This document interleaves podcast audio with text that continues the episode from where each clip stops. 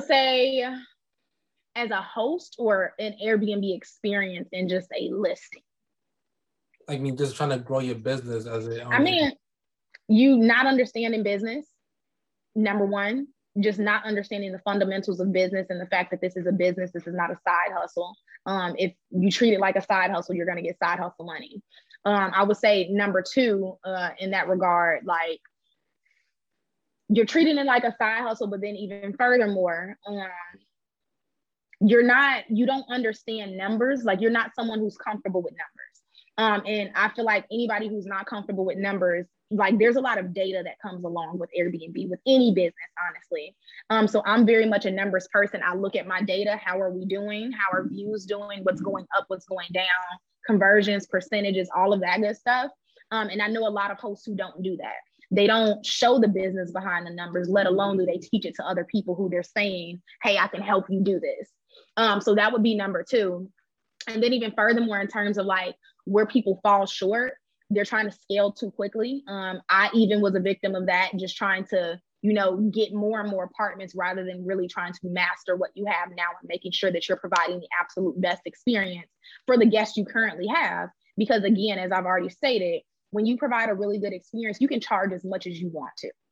And the better experience that you provide, the more that you can charge. So I would say that would be um, number three. Number four, uh, trying to do everything themselves, meaning like you are being a money hoarder. You're like, okay, I don't want to hire cleaners because you know, I want to keep the cleaning fee. I don't want to hire interior designer because, you know, I want to keep that too. And now your business is falling short in areas that you know that's not your strength. If your strength is not cleaning, you're going to fall short. If your strength is not interior design, the interior of the home is going to look trash. So I'm someone who I've learned the lesson that what I cannot do, I know my strengths and I know my weaknesses.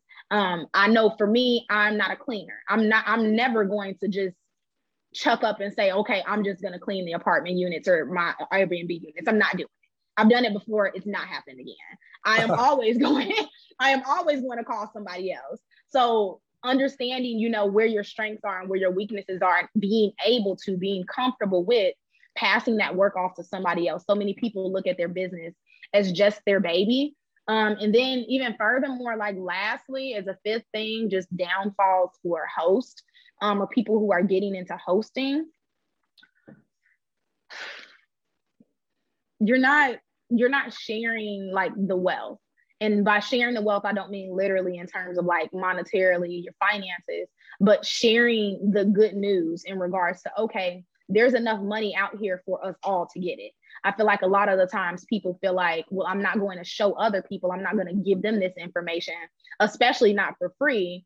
Um, because you know, like I'm already make money, other people are gonna steal my idea, et cetera, et cetera. A lot of people question why I give so much free game um, on the Airbnb money platform, why there's so many videos, detailed videos of the process of how do you get started, what do you say when you're calling, all of these things I do that because I know for a fact I can give you all of the information. I can give it all to you. But the difference between me and somebody else that I'm giving this information is the fact that I'm actually going to execute. Only 1% of the people who listen to the information are really going to do it. A lot of people like the idea of doing it. They want to sit and, you know, be in that fantasy of, okay, yeah, I'm getting started, I'm building something. But are they actually going to put like uh, your foot to the gas and do the shit? Probably not. Sorry, I cursed.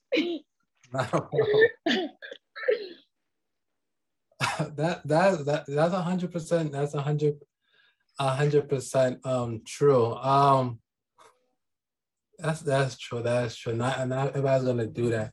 So being that um so like let's say for example, because you said earlier that you know you should start from where you are. Mm-hmm. Um mm-hmm. like for example, like I'm from New York City and and it's like, you know, I think that in the Airbnb, you can correct me if I'm wrong, in the Airbnb space, like you have to like know your market. Like it's hard to be in a market like New York City where pretty much everybody's like going through the city, going back and forth. There's no depending where you are, you may not have that many tourists. So how can you really start from where you really are? Research. A lot of people don't. You you. I think it comes down to critical thinking skills. Um, anytime I meet someone and they say, okay, well, my location isn't going to work, I have a background in marketing. So I I can probably sell anything. That's what I believe, right? I believe in myself. I can sell anything. So for me, even when people think about location, a lot of people come to me and they say, okay, well, you know, Precious, I'm in, I don't know, Connecticut. Like nobody's coming to Connecticut. No, that's a lie. People like you probably aren't coming to Connecticut, right? Like you're not coming to go go out on the town and like there's nothing to do in Connecticut, but people come for work. There are families that might be there. There's something to offer. There's colleges there but you're not using your critical thinking skills to understand and really step out of your own, I guess, hat and your perception to say, okay, even though I wouldn't necessarily stay, who would be here? Like, for instance, when people say that they're in the middle of nowhere, are you are you near a military base? That's a target right there. Military families.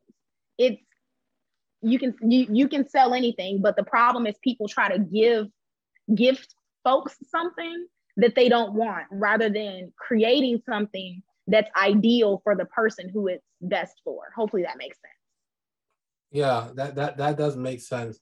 Um, and being that said, you know, since that you're trying to cater to a specific type of people, um, in your business, do you like? Is there a, a way you go about designing each unit? Being the fact that you're trying to make it unique for one group of people? Like, is there a certain thing that you just do? You make sure it has to be done in every unit, or is uh, different?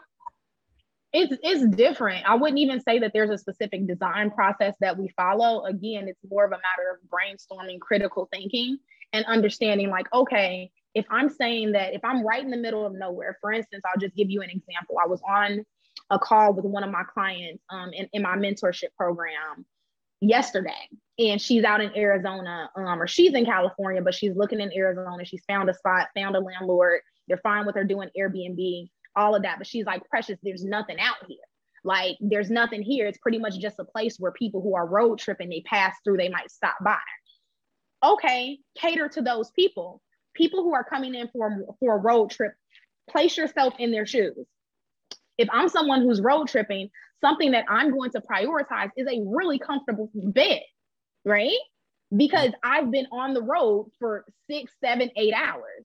I'm going to prioritize things that are happening like a, a nice kitchen, probably, right? Like pots and pans, because again, they've been eating fast food. They might want to make a meal with their one pit stop that they have here. But thinking like that and really understanding, like, okay, where I am, who comes here, and then even furthermore, those people who are coming here, how can I best cater to them? How can I make them want to book my space?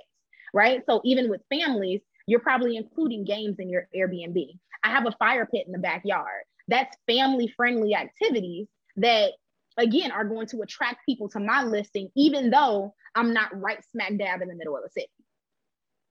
Mm. That, that, that, that's pretty dope. That's pretty dope. So how do you um so yeah, I know I was looking at your page and I know you spoke about adding value um, to your business, you know, whether it's candy or snacks. Um, but me in my head like right now, I'm asking like you're charging for like all these different extra and sensitive. How do you go about pricing so it doesn't like be not too expensive, but at the same time you're still making profit? It's it's really a matter of it depends on who you're targeting. It's always a matter of it depends. If you have, if you're somebody who's saying, I want to go and create a luxury listing, my listings are not luxury. They're more like they're sitting right between that standard with a luxury experience. So that's a lot different. What I'm going to price is a lot different than what I'm going to price if I'm like, okay, I have a unit that I'm renting a room out in a house that I live in and it's an air mattress in there and I might have a mini fridge and a microwave, those snacks might be free because it's an economy experience. However, if I'm providing a luxury experience and I'm saying, you know what, you come here, you're paying a luxury price, I might give them the snacks for free because your price already paid for it. Nice.